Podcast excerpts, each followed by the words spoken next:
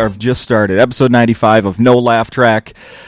This is Justin Severson, and thank you to Circle of Heat for letting us play the music there at the beginning of the show, as always. I'm here, return guest from episode 37, now to 95. He was here, I believe we recorded the day before Valentine's Day in 2013. That's right. Yes, and now we're in the middle of April 2014. Will Anderson. It's a special day for Australians today. Not technically here in the US, but like it's already Friday in Australia as we record. Oh, that's true. And in Australia, it's a day called Anzac Day, which is our kind of, I guess it's the equivalent of like Veterans Day or something like that, but also of like maybe 4th of July. Okay. So we have like a national public holiday and they have a long weekend, and it's probably our biggest, people enjoy and celebrate Anzac Day more than they celebrate Australia Day. Like it's a bigger event. Because Australia Day comes with some baggage. Because Australia Day, like the Indigenous people call Invasion Day. Oh! Because it's basically Australia Day celebrates a bunch of English people coming and taking the land from the Indigenous people. Whereas Anzac Day celebrates our like veterans and our people who died in our wars. And so it's kind of a special, significant day. What's the word? Anzac? Anzac. A-N-Z-A-K or Z-A-K as you guys would, as you guys would say. Nice. Anzac. So A-N-Z-A-C, Anzac. It was Australian and New Zealand Armed Corps it stood for. Okay. So our soldiers in the war were called the Anzacs. We now have Anzac biscuits or cookies, as you guys would say. Yes. So they have a day and a cookie, basically. And it celebrates or commemorates, probably is a better word, our most famous battle, which is a battle that was made into a movie that had Mel Gibson in it called Gallipoli. And Gallipoli is probably our most famous sort of battle, but it was the day that a kind of Australia formed its own identity. We were sent to the wrong beach by the British, commanders and we had to fight the Turks up the hill, and like it was a mudslide and a hill, and all these people died. But it's become, sort of our most famous war story. What would you be doing if you were back in Australia then tomorrow? So basically, you'd be just sleeping in. No. Well, hopefully you get up early. Like if you're really committed, I have not done this for years since my granddad died, who fought in the war. Okay, but. A lot of my so this is interesting. If you perform for the troops overseas, you can technically march on Anzac Day. Oh. So they have the dawn service, which commemorates the people who died, sure. And then they have an Anzac Day march, to the war memorial, and each city and town will have their own Anzac Day march. Wow, sounds huge. So you get up at like 6 a.m, and then so they have Anzac Day. So all my comedian friends who've actually performed for the troops technically can march on Anzac Day. They don't because it's disrespectful when there's like some 90-year-old guy who fought in the Second World War, and then there's some comedian who told dick jokes to strangers in Afghanistan, mm-hmm.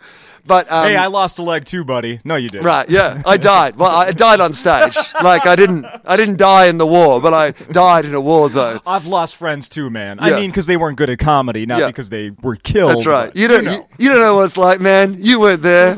So then, for the rest of the day, what the old diggers—that's what we call our. And I should point out that's with a D. There you go. Thank you. Because this is an American podcast, mm-hmm. and diggers, mm-hmm. Our diggers, which is what we called our soldiers, our diggers. They will spend the rest of the day playing a game called Two Up, which is Two Up is illegal on every other day of the year because it's gambling, right? Oh, okay. It's a coin game. They toss two coins, and it's what they used to play back in the war. But on Anzac Day, it's legal, so you can play Two Up anywhere on Anzac Day. Is it like a pick what it lands on? And it's like our equivalent of the Purge. We have one day a year where it's just legal to play Two Up everywhere. So people will be drinking and playing Two Up and commemorating our soldiers in Australia as they celebrate a big long weekend. Back home. Well, for all of your fans back there listening, enjoy Anzac Day. Yeah, Anzac Day. Yes. What the heck was I going to ask you? You were here last night. This is day number 2 of day 2 in Minneapolis. Yes, I was in Australia 3 days ago. I was in Melbourne 3 days ago. Melbourne to Minneapolis, the most direct route. I started last night. It was a brilliant show. Just behind where you're sitting on stage, there was a guy in the front row, and he came in a little bit late, and so obviously I started talking to him, and he was like a very sort of, I'm going to say mid 40s, maybe late 40s sort of guy, proper mustache. Like a man's mustache. Yeah. Not like a wild hillbilly mustache. Not like some crazy sort of, I've gone weird for Movember mustache. Just like a face that deserved a mustache. I gotcha. You know, like that sort of, just a guy who went, if you didn't have a mustache, I would imagine you had one anyway. Right? And so I say to the dude, I say, you know, what's your name? And his name's Bob, B-O-B, right? Yeah. Now, you guys don't say Bob like I say Bob. You say Bob like this, apparently. Bob. I'm like, how many O's does your name have? Do you have the Olympic rings? Like there's a B, and then there's just like someone that had a stroke and held down the O, and then there's like a B somewhere eventually. I think that's Boob. I think your name's Boob, not Bob. Yeah. So Bob, Bob. Yeah. Bob down the front, he was a cool cat, and I was like kind of building him up, talking about how manly he was and how, you know, impressive he was. And I said, what do you do, Bob? And he was a cop. Of course. So, yes, he was. It was definitely like as soon as you knew it, you saw it. That mustache was actually part of his uniform. Right. He has to have that. Right, yeah. It's compulsory. Yeah, when you leave the force over here, you have to hand in your badge, your gun, and your mustache. And then it's not shaved off. It's just yanked off. Right. Yeah. When you got 5 days to retirement, they're like, I've only got 5 days to retirement, then I can get rid of the mo. You were, I was reading, you were at the Melbourne International Comedy Festival? Yes. That's what was going on? That's where I was, yes. Yeah. How many nights do you perform? So, something like that. Yeah, okay. So I've been doing that festival. The Melbourne Comedy Festival is the third biggest comedy festival in the world. And it's it has around 400 different shows that go on for a month. Well, 4 weeks, basically. And they have about 800,000 people go and see shows during that time. Wow. So my show, I did 24 nights of the show in a 1,000-seat theatre. So, so 24 nights in a 1,000-seater. So basically, I went home. I did Adelaide Fringe for 2 weeks. I did Brisbane Comedy Festival for a week, and I did Melbourne Comedy Festival for a month. And so I start that tour with no show, as in, like, I mean, I've never done, you know, this new show that I'm doing before. Like, literally in Adelaide, the first night of previews is the first night I tell all those jokes in front of people. Wow. And then I did 45 shows in 46 days. So by the end of that, hopefully you have a pretty tight 70 or 80 minutes of like new material. So I ran about 20 or 30 of that during the show here last night, and it all seemed to go really well. So I was really happy and excited that I've got a bunch of new stuff. So 20 or 30, okay, you just said you hope to have 70, but then you did 20 or 30. Well, here. Because you're going back to the... Well, I mean, mostly here, like, because it's like, what I wouldn't want to do here is like, you know, no one in the audience last night had seen me before. Okay. So what I don't want to do is like, you know, those jokes all worked in Australia. That's my new hour. And hopefully maybe, you know, in a few weeks, like maybe it could all be that material. Yeah. But on the first night, I'm not just going to go, here's all my new stuff. On the first night, I'm just going to go, here's some stuff I know works really well. Now that I've got you with that sort of 10 minutes of that, and now that I've, you know, got you with a bit of fun with Bob over here, now I'm going to get into the brand new stuff. So I reckon as the nights go on, each night now that I kind of go, well, all that stuff works, I can keep introducing more and more new stuff. Fun with Bob. People are getting another taste of that Minnesota Midwestern accent that TV show Fargo has started. Now, that's not what you guys sound like, though. It's exaggerated. It's not what you sound like. It's like what they made the Australians sound like in, what was that horrible Rock'em Sock'em robot movie that came out this year? You know, the fighting robots, the big robots that Hugh fought Jackman? No, not that one. It was like, the big robots. It was like a massive movie that came out and they were fighting. It was like a Godzilla movie. There was like robots fighting. It had the guy from Sons of Anarchy in it.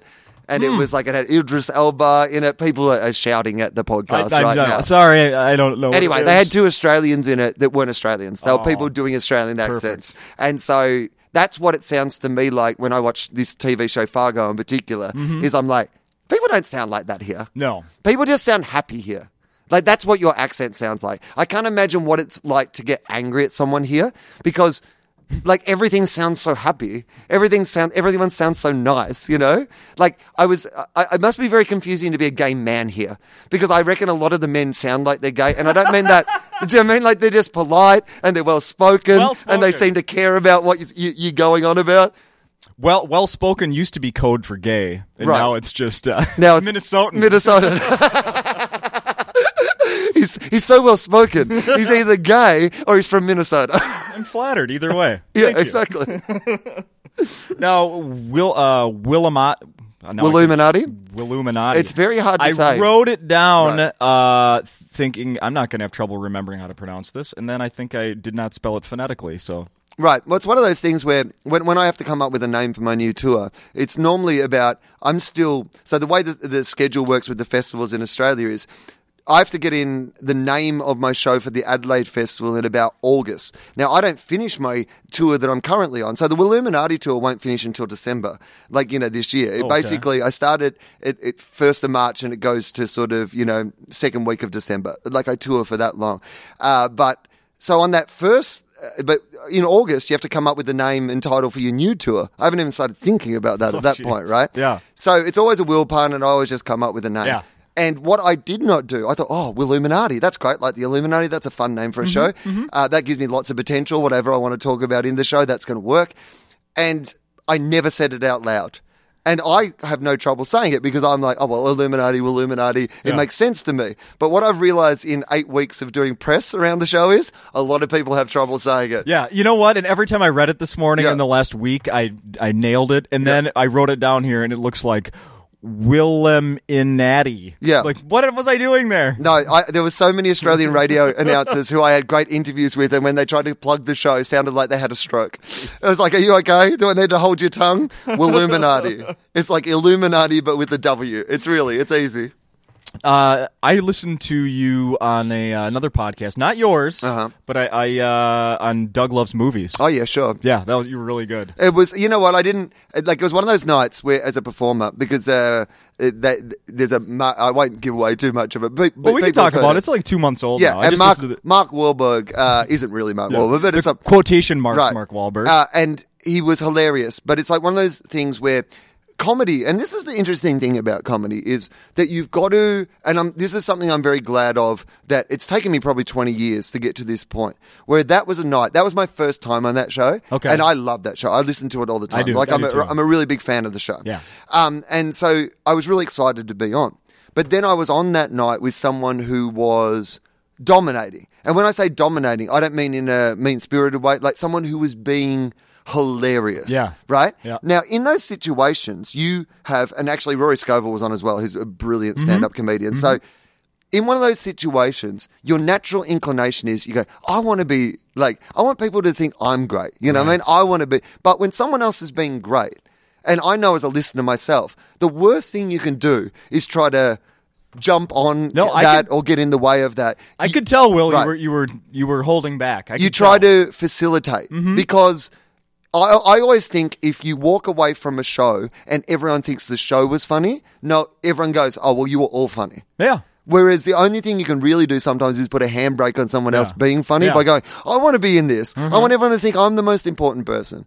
I don't think that 10 years ago, definitely, maybe not even 5 years ago, I would have known how to behave properly in that situation to help out the show. Yeah. And that's one of the more interesting things about comedy is that sometimes your job is to be when I'm doing stand-up and I'm here headlining a club, I've got to come out. The audience last night, for example, were a little bit quiet at the start. The two acts who were on before me were both doing a great job, but it was just a bit of a Wednesday night, we're going to sit and watch the comedy. Sure. Now, my job in that situation is not to allow that to continue like that. My job is to come out and go, all right, now, here, I'm here and this is what they're paying me to do. Yeah. And grab it by the balls and make it work, right? That's my job. Yeah. But in other situations, when you're part of an ensemble or a team player, sometimes your job's not that. Sometimes, you've just got to be, to use a football analogy, not everyone can be the quarterback and not everybody can be the person scoring, the try. But unfortunately, they can't do that unless there's a lot of other people doing their jobs as well. Mm-hmm. And I think that's something that as I've got older and as I've got more experienced, I've probably at least got a little better at. There's I was impressed by your knowledge, as was everyone on that episode of Doug Loves Movies, your knowledge of Police Academy movies. Although I was disappointed that the one that I didn't know was the one that they got me with. That was the amount of time since then that I have Mission Miami Beach. Oh my God, I'll never forget it again. For the rest of my life, I will know that one is in my head. You're never going to forget the name of that terrible awful bad movie. I'm not sure that I've seen the Miami Beach one, actually. That's about the only one that and maybe it was Assignment Miami Beach anyway. I remember the previews when that movie was about to hit theaters, and there was a scene with the oh, he's what, like the commandant, the guy with the, he had the very hairy chest, and right. they put sunblock on him, and I think it said dork or something like that. So he was all sunburned, and then it was just blocked out. No, I was always, I'm a big believer that Citizens on Patrol, the Police Academy 4, is the highlight of that. It starts so well. It's got all the, you know, the skateboarding scenes at the start with like, and like Tony Hawk and Steve Caballero and all these guys doing this cool skating thing. And then it's actually a really kind of funny film. Anyway, Police Academy 4. Have you ever met any of your heroes from the Police Academy movies? You know what? That's an interesting thing that you asked me. I recently, in fact, I've done a couple of gigs with Bobcat Goldthwait. Oh, really? Yeah. So Bobcat and I have done, there's a show called Setlist that I'm sure some people will be familiar with, which is an improvised stand-up comedy show. Yeah. So the conceit is that you walk out on stage and you do it as if it's your set, but you don't know what you're going to talk about. So the topics will come up one by one on screen, and they're always, you know, really, you know, full-on offers. Like, for example, one of the ones I got once was Jehovah's Rapist. Oh, boy. Right. Yeah. And so then you're meant to just do a joke as if that's your routine. Right. And you can't do your own material. Use your imagination, not your material. That's the motto. So you've got to try to go. And so I think my joke on that occasion was Look, to be honest, if I ever encounter a Jehovah's Rapist, I just hope there's a Jehovah's Witness. Right? That's good. And it takes you to a place where you can... You know, like the other night when I was playing it, I got Third Reich Casual Friday. Oh, boy. And no, that one's quite good because it's a very simple one to go, look, to be honest, the uniforms were the only thing they had going for them. So Friday, they were particularly terrible. But... Bobcat and I have been doing that show a lot together. So I did it in LA. So I did it at UCB in LA with him, but recently we did it together at San Francisco Sketch Fest and at Cobb's there, and it was like 500 people in the room, and Gilbert Gottfried was on and a bunch of other really, really top class acts. In fact, Mark Wahlberg was on doing set list that night as well, and it was absolutely brilliant fun. But so Bobcat in particular is the one that I've kind of run into and worked with a bit. So you're filling your time these days. Like you said, you just were back in Australia working, doing all these festivals. How long have you lived in United States? So, this is coming up to it's nearly 4 years now. Jeez. On and off, you know. So out of that 4 years, I've probably been here nearly 2 years now. Yeah. And so this year is the first year where I kind of – so I didn't buy a house. I just rented a new place in December last year. But this is the first time I've had furniture.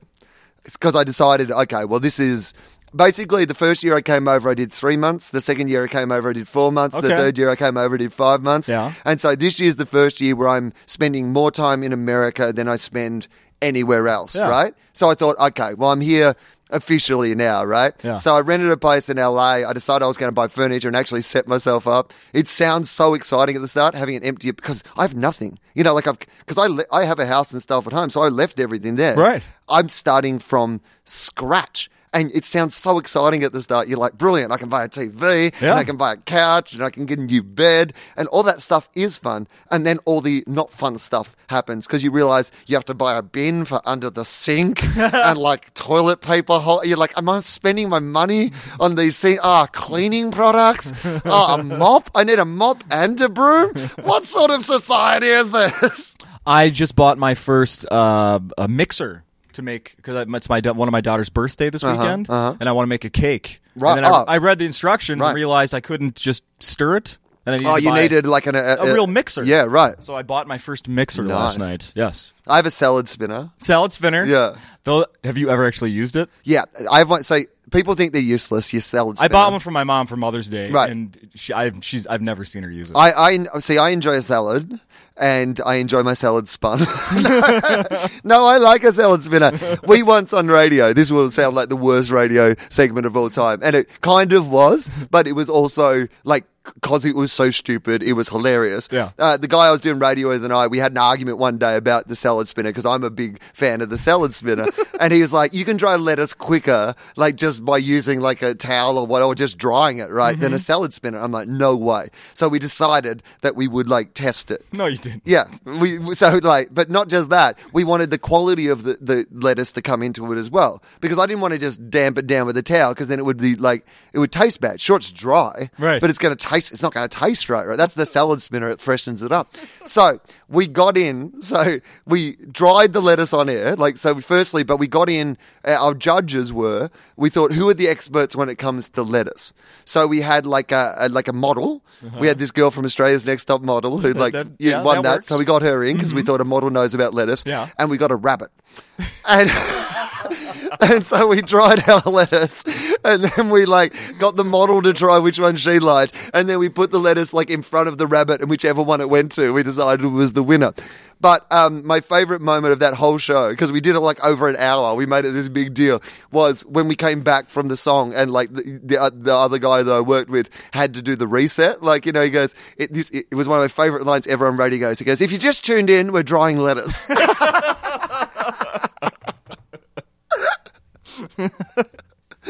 We have a caller here that has a question for the rabbit. Bob? Right. Bob, do you have a question?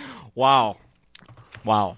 That's a first. I've never... I don't think that'll ever be duplicated. Innovative, mate. Anywhere. Was there a consensus? I have to know. Yeah, the spinner. The spinner. That's why I've got a spinner now in America, too. Spins the other way in Australia, though. I should point that out. Stop. Doesn't. That's a joke. That's a joke. Usually I'm a sucker for things like that, but I knew you were good for me right there.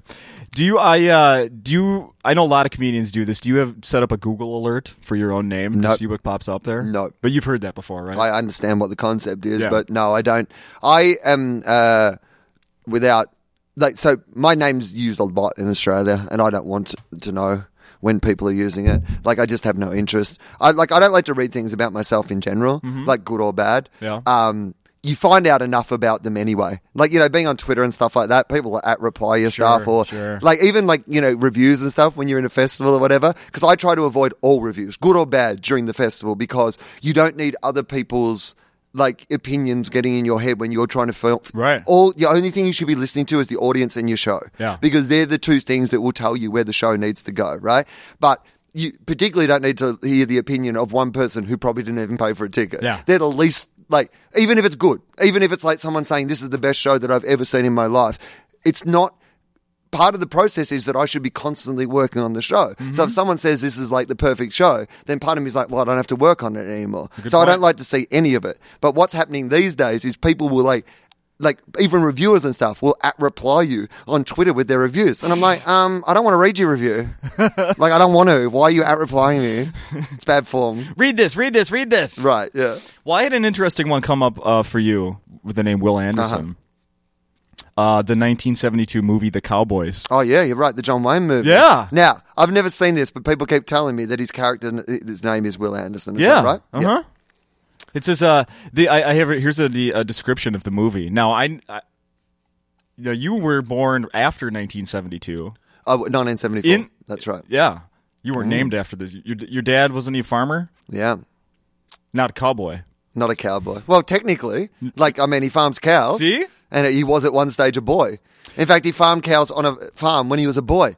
Oh, my God, he is a cowboy. See? Well, it says, when his cattle drivers abandoned him for the gold fields, rancher Will Anderson is forced to take on a collection of young boys as his driver... Yes. That sounds... Yeah, what are you doing, Will? Yeah. As his drivers in order to get his herd to market in time to avoid financial disaster. Yeah. The boys learn to do a man's job under Anderson's tutelage. However, neither Will Anderson nor the boys know that a gang of cattle thieves is stalking them. Oh, hang on.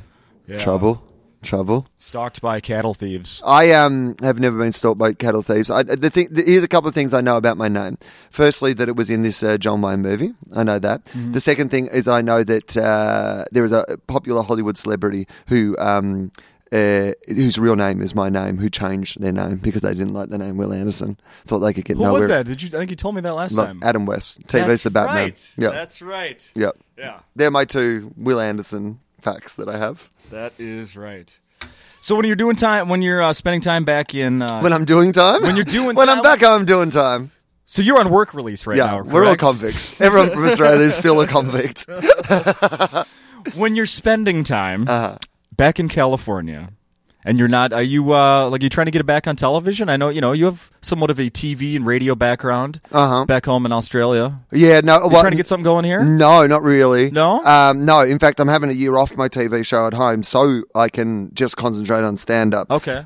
Basically what I've been dreaming of doing for the last 20 years really since I started doing stand-up. I started working in the media in Australia when I was 25. So for the last 15 years, like I did a radio show for 6 years, and then I did a TV show that went for 6 years, and then I did another radio show that was like 2 years, and then I've been doing this current radio show, this current TV show for 6 years. Which one is that? The Gruen series. Okay. So like it changes its name a lot. So it was originally the Gruen Transfer, then it was Gruen Planet.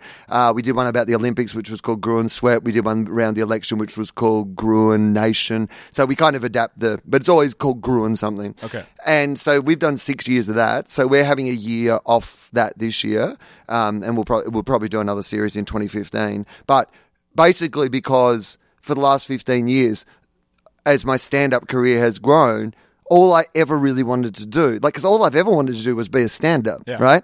And it's getting to the point in my life where if I want to be a really good stand-up, if I really want to, you can't do it part-time. If you want to get really good at something, it's like one of those things that you wouldn't imagine an NBA. No one wants an NBA basketballer to be like, oh yeah, but LeBron has another job. He has another job that he constantly... He's that good, but he also has another job. And I think that's what it's like with comedy. I'm certainly not comparing myself to LeBron, but I'm just saying that if you want to be of that level, then I think that you've got to spend some time... Now, that doesn't mean that at some stage that I don't want to then go back and do, television stuff. But I don't think there's any point for me... jumping into something that would stop me from working on and concentrating on my stand-up. I'd rather get really good at doing stand-up and then see where that led me. So, I'd love to do some stuff that helps my stand-up. If, Chris Hardwick wants to book me on at midnight, or if some people want to get me on some late-night shows doing sets or, that sort of stuff. Okay. I'd love to do that. And at some stage, what my aim is, my hope is that maybe...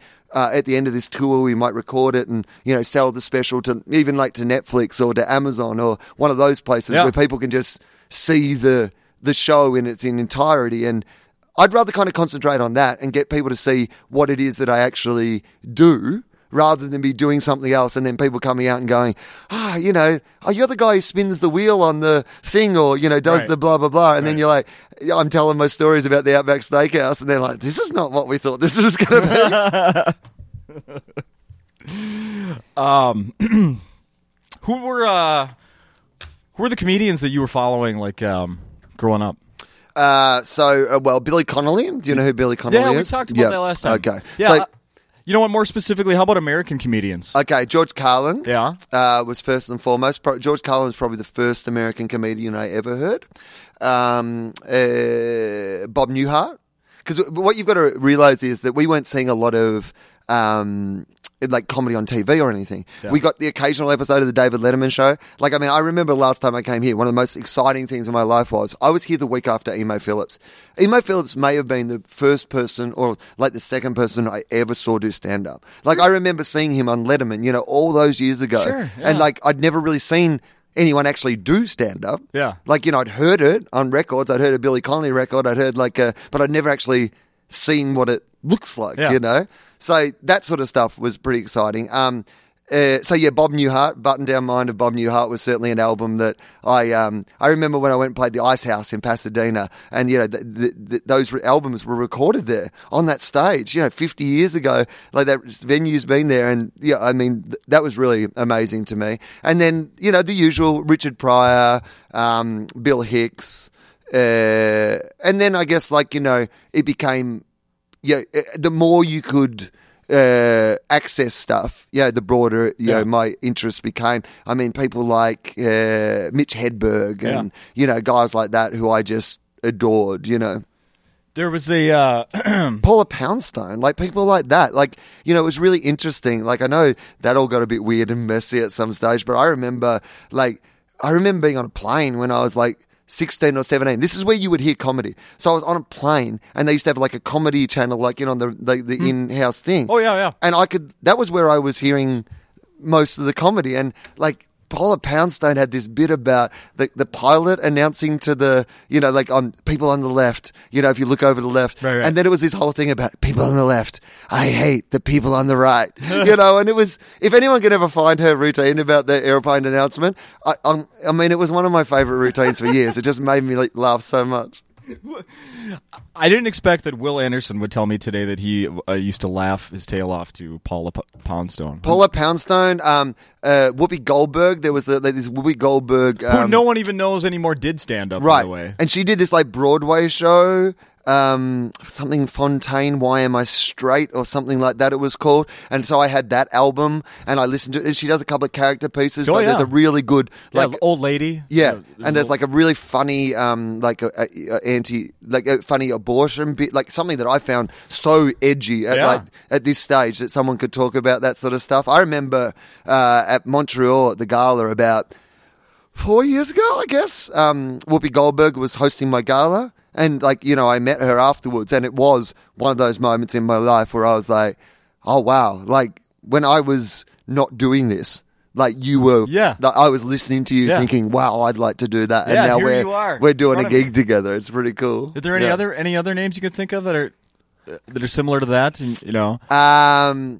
you saw Whoopi long ago, and then right in front of you. Yeah, I mean, well, Louis C.K. When the first time I gigged with Louis, that was pretty even similar. Even though I discovered Louis probably once I'd started doing comedy, he'd been a guy that I'd admired for so many years. Yeah. So to be able to gig with him, John Cleese. Like, I grew up watching Fawlty Towers and like Monty Python and stuff. In fact, I think the first full-length comedy album I ever heard was my friend Peter Shepard. His parents had a copy of it was The Life of Brian, and like on record, you know, not even the movie. Oh, there was like a record version of The Life of Brian, which is different to the movie, by the way. If you can find them, they're different jokes, kind of like the Anchorman, you know, where they brought out the different joke version. Oh yeah, it's a bit like that. Yeah, there's different jokes on the recording that there is in the movie, and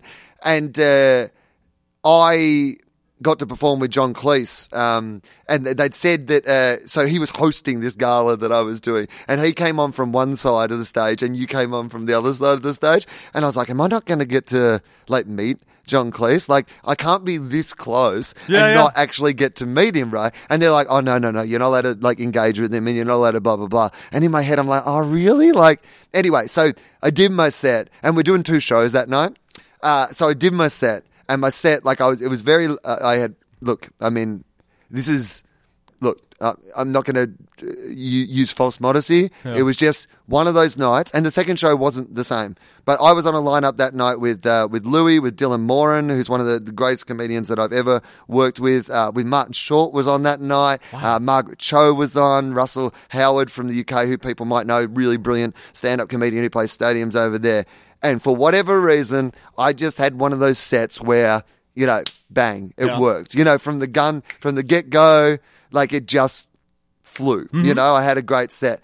And so afterwards, like, you know, the crowd are kind of going a bit wild and they bring you out for your, like, sort of, you know, bow and that sort of thing. And I just was like, screw it. And I ran across the stage and I just hugged John Cleese. I was like, I don't care. Yeah. I don't care if this is inappropriate. I've just had a really great gig with a lot of my heroes. And now I'm going to hug John Cleese in front of 3,000 people. Did he react well? He was great with it. And you know what? We spent...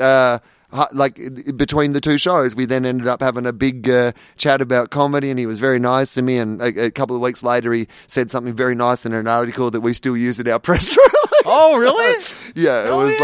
It was one of those moments where he was asked, obviously, about like Australian comedy. I was going to say, did he say your name or just say that Aussie fellow? No, so it was like one of those things where he's being interviewed for a tour, and it was.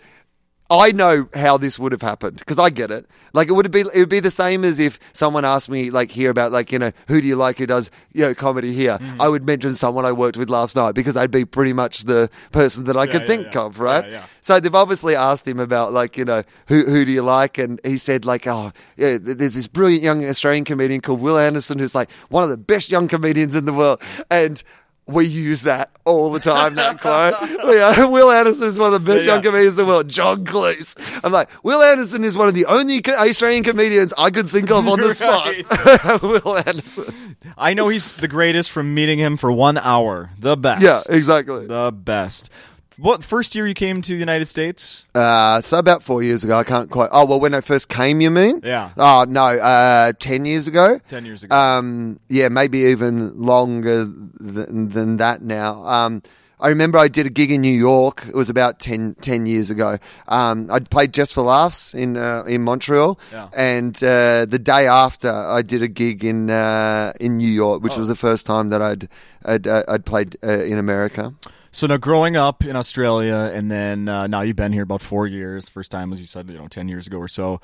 How have, like stereotypes? We were talking beforehand, before we started recording, about how you've, like, whether you like it or not, whether you stepped up to this position or not, doing interviews and meeting people here, you were inevitably like a spokesperson, right? Almost. And, it's true. And the the information for Australia. And it's amazing because when you travel overseas, of course, what you don't realize is that you are, like, particularly because I am doing interviews and stuff like that, you become a bit of a spokesperson for Australia. Mm-hmm. People think you're an expert in Australia. I'm just from there. It doesn't mean I know everything about that. I was thinking about this last night. Like, if this was reversed and you were asking me questions about the United States, I've never been to California. Right. I have no idea. I know as much as you would know from watching television or reading, or, like, I've never been to Texas. Don't ask me about the South. Well, how are people different in the South? I know every stereotype you know. Right. I don't know. And that's the interesting thing about Australia for me. Like, at least I can speak to all those things because having toured there for, nearly 20 years, there isn't many places in Australia that I haven't been. Okay. And I do know a lot about that. But I don't know anything about koalas. And, like, people are people are fascinated by koalas. Yeah. They're like, tell us another thing. So I now have koala facts. Yeah. Like, I've studied a little bit, so that at least if somebody says, tell us something about koalas, I can drop a few koala facts on them. 90% of them have chlamydia. Yeah. There you go. That's my koala fact. That's all you really need to know. Yeah. They're high most of the time, and most of them have chlamydia. So you must have had some sort of idea of, like, what the United States was, and all of our stereotypes before you got here. Yeah, I guess. Although here's what I would say is that the difference between the two is, I get a lot of stereotypes here because all you guys know about Australia is Crocodile Dundee. Yeah, right. Whereas we have been inundated with such a wide variety of American culture from the moment we were born, that you don't really have that same thing. You don't have we don't have a homogenized idea of what you guys are like. Now, if I was going to go to the stereotypes of, what are they? You're loud, like obnoxious, arrogant. Everyone loves guns. Yeah. Like you love to eat. Right. You love to eat. You love to shoot things, and you're loud. Mm-hmm. But that's not true, of course. Like, I mean, there's such a rich tapestry of people, in this country that some of them are like that, and some of the places are the complete opposite of like that. And you'll be in a room and some people will be exactly like that, and the person sitting next to them will be the opposite of that. Yeah. I think we have more a sense of the dichotomy of America than you have about Australia because, we've watched everything from Arnold Schwarzenegger movies to Woody Allen movies. Yeah. Wes Anderson's an American, in the same way as The Rock is. You know what I mean? Like we got all those various sort of cultural influences. So I don't think that we quite have the same cliched idea about you guys. But there's still cliches. Like the love of guns and war and, eating. Yeah. They'd be the big ones, I think. Yeah, it is. Boy, it's so... It says a lot about. It does really say a lot about American culture in that that people from other parts of the world know so much about us, and that you just said is kind of like almost forced on you from birth, right? I could go to Australia and people, no one would care, right? No one would care. What is it like? No. You were saying, to me, you wouldn't feel like you were a million miles away from home because you'd be able to go to McDonald's and you'd be able to go to Burger King and you'd be able to go to Starbucks and you'd be able to watch American movies. Mm-hmm. The only thing you wouldn't be able to do is go to the Outback Steakhouse because we don't have those in Australia. What? It's just called Steakhouse, right? Yeah, and it's in the Outback, in the middle of the Outback, where there's nobody. We have one restaurant. Table for one? Yeah, table for one. It's interesting. Modern Family just did an episode in Australia. They did? And it aired last night. And so we always have in Australia, we have a debate about our, sense and place in the world every time, an American TV show makes something about it. Of course. So, because they always go to the cliches. Yeah. Like the The Simpsons episode in Australia is still one of the most hated, despised and debated episodes of anything that's ever happened, because like Australians are like, well, we're not like, I'm like, have you ever watched The Simpsons? Every time they go to a different country, they like play up every horrible stereotype. Yeah. These are some of the smartest people in the world. You know how they deliberately get things wrong to provoke. Right, that's what they're doing. Right. But Modern Family, you know, it goes to all those sort of cliches, you know, like everything's dangerous and it will kill you, and like, you know, Bondi Beach, everyone's, you know, like, I mean, they shot basically where, you know, my house is in Sydney. Oh, okay. So like, it becomes this cultural debate of like, what does America think of us? Like, what is the idea of what they think Australians are? Yeah, it's fascinating. It really is fascinating. I wrote some things down here. We're running out of time, so I want to get to them here. The problem is that I talk too much. You did say that. You did say that beforehand. You said, I wrote down some questions, but you'll talk too much. Here's what I need to do. I need to go to my other set of notes here. I want to talk a little sports. Okay, yeah, let's talk sports. Did I...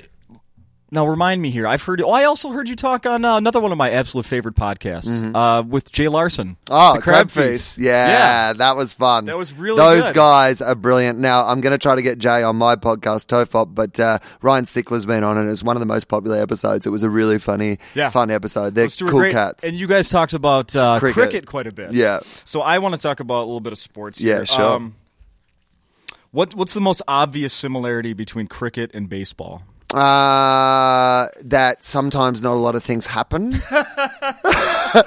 Sometimes you got to make your own fun. Okay. I always describe cricket as it's physical chess. Like, a lot of it's in the brain.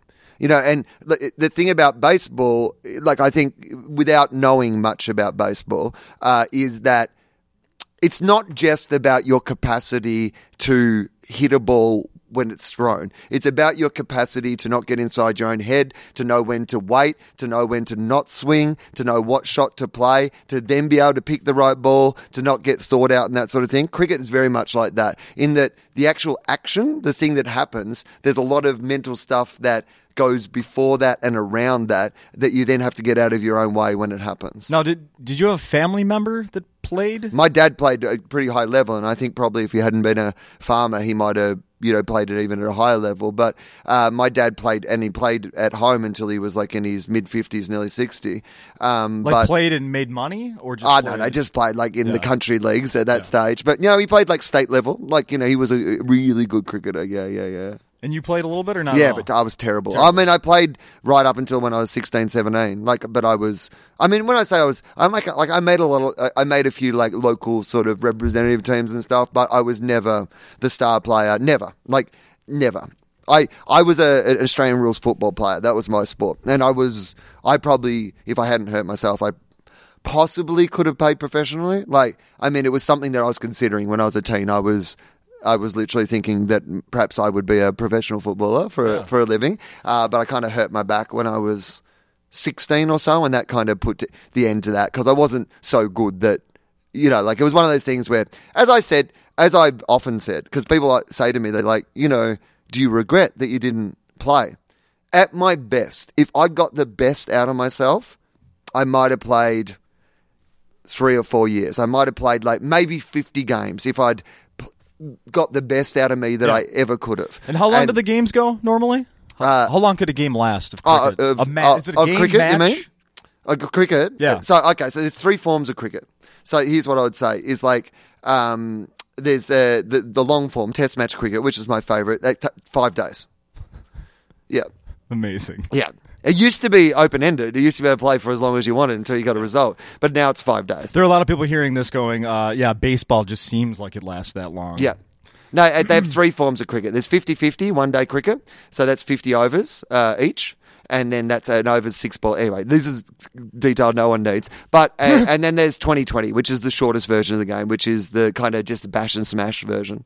No, I have another one of my jobs is I work at some of the stadiums around town here, walking up and down as a beer vendor. Oh, yeah. Cold beer here. Uh-huh. Are there vendors at live sporting events such as cricket? Yes, but not beer. No, what is sold? Like, you know, snack foods and all that sort of hot pies. Hot pies, yeah, meat pies. That's a big football thing, but not so much a cricket thing. But snacks and drinks and stuff like that. But you can buy beer, but you have to go to the bar, inside the stadium to buy beer. And you can take them to your seat. But they just don't have vendors coming around because people would mug them and take their beer. You think so? That's what I always say about at the basketball and stuff here, they have the kiss cam and the dance cam. And it's wonderful. And it's a really nice part of the sport. No Australian sports have that. You know why? Because they would install it and they put in all that technology. And then on the very first day, somebody would ruin it by getting their cock out. On the first day. Literally the first day, there would be some kid dancing and some guy behind would get his cock out and he would ruin it for everybody.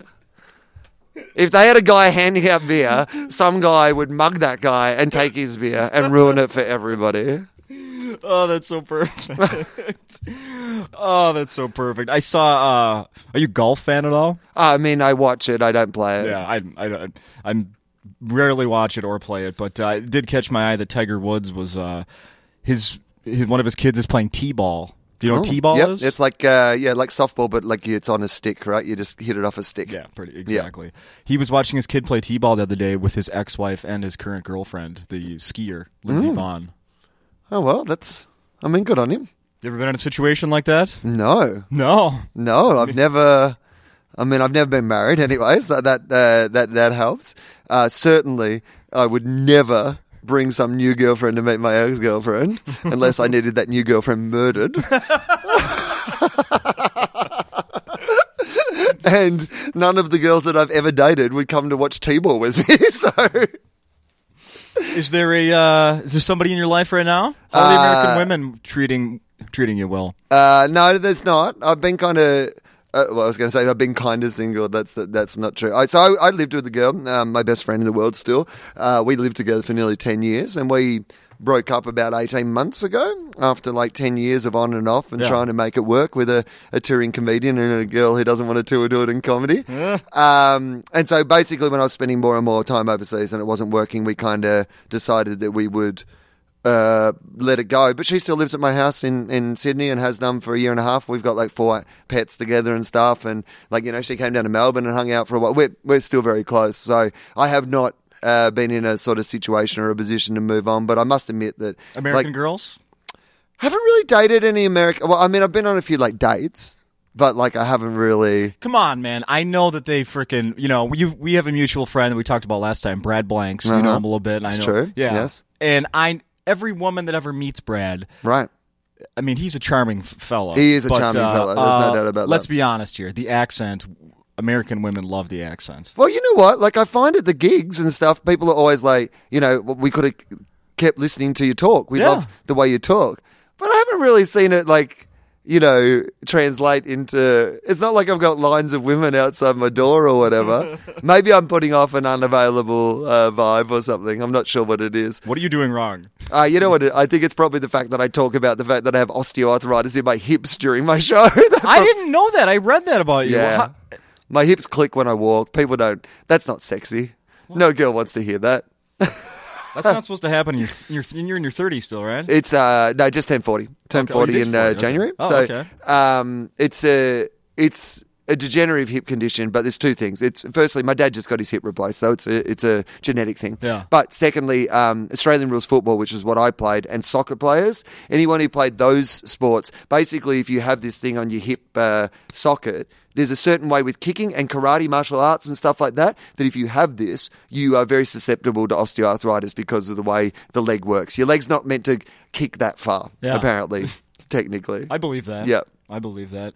What other things do I want to mention here? What is your status with your podcast right now?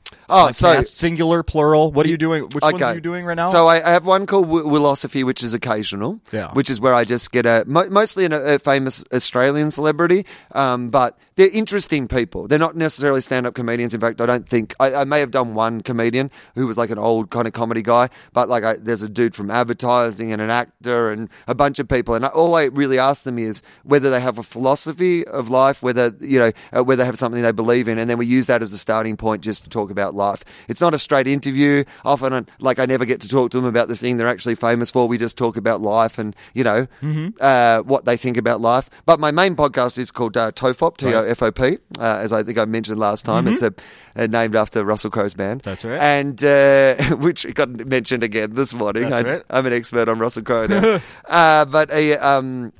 It's pretty regular now. Like, we've just clocked up the 100th episode or whatever of that, and we kind of did nearly 100 of the old one. So so TOFOP was me and this guy Charlie, and he had to leave because he's an actor and he got a job and they said he couldn't do the podcast anymore. Okay. Good for Charlie. And then I've done another 100 or so episodes with guest Charlies. So at the moment it's called FOFOP, as in pretend faux, alternative universe, FOFOP. But at some stage Charlie will come back. Charlie and I just did a live show at the Melbourne Comedy Festival. We did a live TOFOP. Oh, okay. So he hasn't been on the show for about 18 months. And he, the TV network said we could do a live one, but we couldn't record it and put it out there. But they didn't mind if we just did a live one in front of a live audience because it's a content thing, basically. Sure. They don't want this guy and his family drama, talking about, which Batman he would fucking order or whatever. The stuff that we talk about in the podcast, right? So they said he could do this live one, and it was amazing. We put the tickets on sale, and we sold 350 tickets to this live show in 6 minutes. Wow. It sold out in 6 minutes. People were mad. It was like we were the Rolling Stones. I've never sold anything that quickly. I sold 22,000 tickets at the Melbourne Comedy Festival this year, and I never sold 350 of them in 6 minutes. That's crazy. Yeah, so it was cool. It was a really fun night. For it, huh? Yeah, and so we did an hour. We did kind of 40, 50 minutes with him, just him and I, and then we brought out a bunch of people who've been guest Charlies over the years to kind of be in it. So it was really great fun. Maybe you can get that guy who does Mark Wahlberg.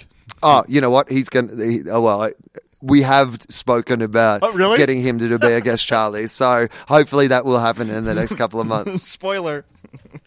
I do have one more question about sports. Right. I'm curious about. We're in the middle of the first round of the NHL hockey playoffs. I bought a hockey T-shirt today because my ex-girlfriend, her nickname for me, what she's always called me, is Wild.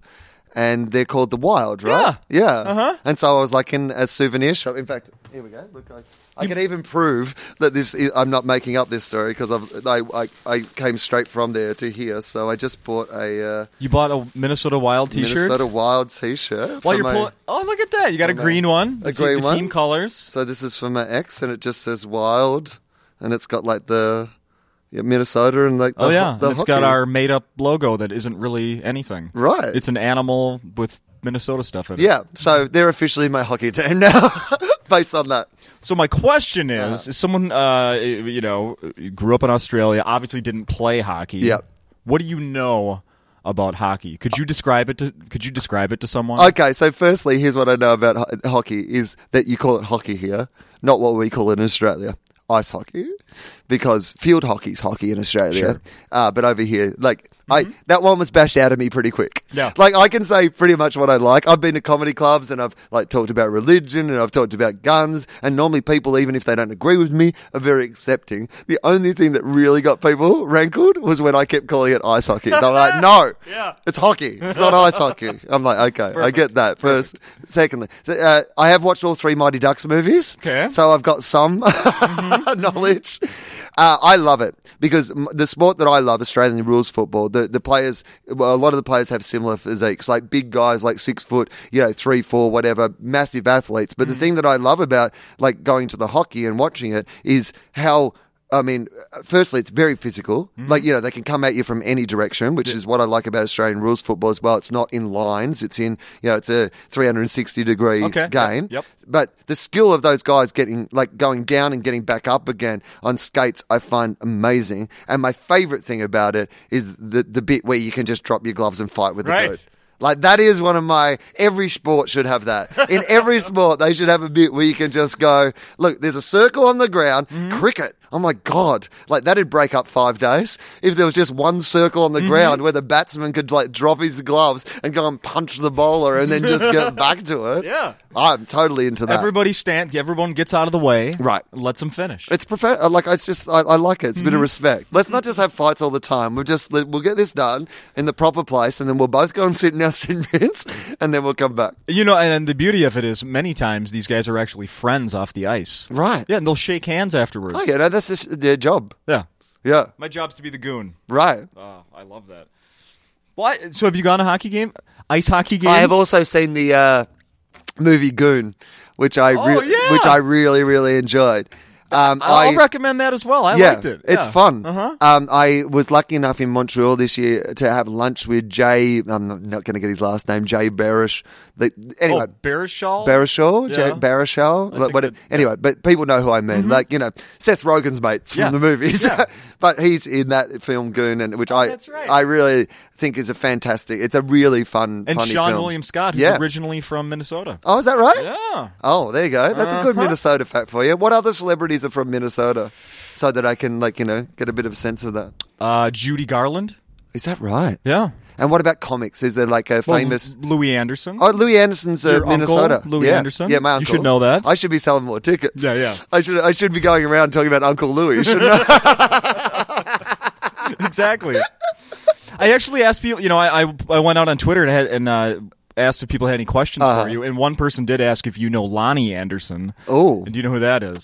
Burt Reynolds' ex-wife? Yes. Whatever. From WKRP in Cincinnati. She was an actress. Yes. Yeah, Burt Reynolds, exactly. There you go. So she's from Minnesota, but not... no relation. No relation, and also she's not a comic. Let's see. Well, Mitch Hedberg, you mentioned him, of course. So Mitch Hedberg... Oh, so I didn't know that he was from... He was actually from here. Oh, yeah. So was this the club where he would have started out then? Is that He did some work here, yeah. Yeah. Yeah, and another club in town, I believe. I love Mitch Hedberg. In fact, I don't know if this is true, but I know that his wife was trying to make a documentary about, you know, his life and put together a lot of... And I may have done the last ever interview with Mitch.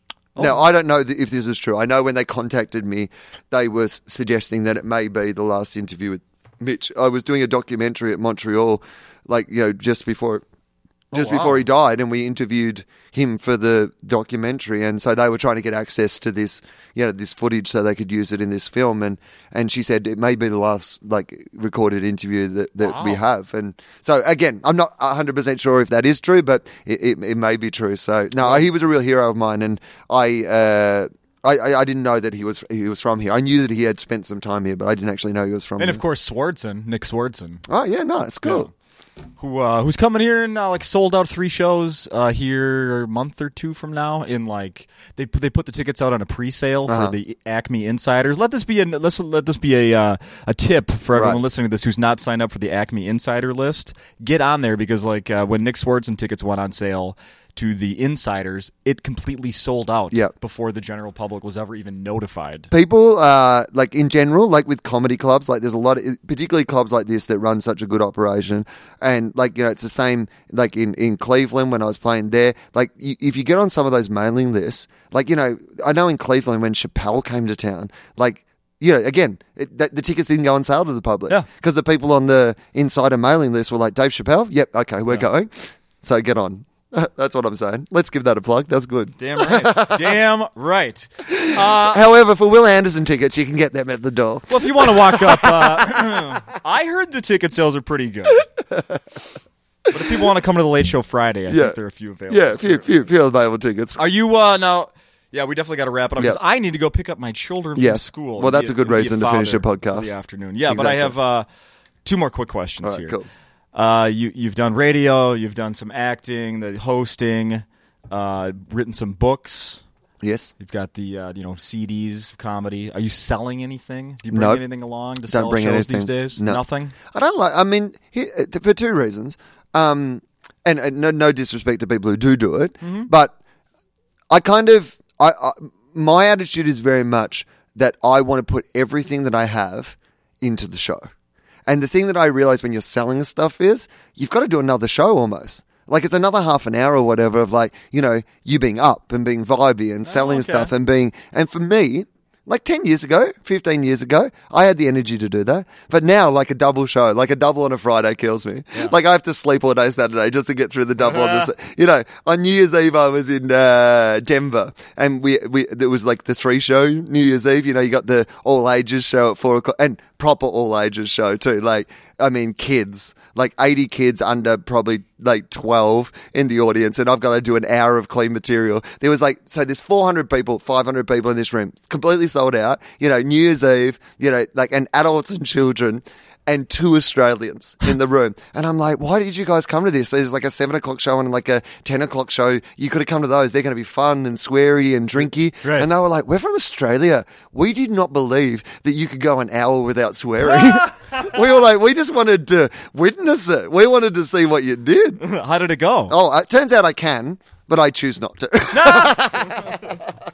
Did you use any of your like filthy material and just change some words? Nah, not really. I mean, I've done 19-hour shows, so over the years, there's definitely stuff that, like, you know, there's funny things that my parents said when I was growing up and material like that that works, that I just don't do anymore because it's not where my comedy is and what I want to be talking about on stage anymore. But, you know, the jokes are actually still funny and they still work. No, I am curious that... should you be back in Australia right now searching for Flight 370? I know that look, government is... it's not my responsibility. It's not? No. Okay. No. Look, if they'd left it to me, then... Oh, look, when I'm up past midnight and it's noon back there or whatever, down there, I'm seeing these, you know, all these press conferences. Mm. And we kept thinking we found it. Turns out we hadn't found it.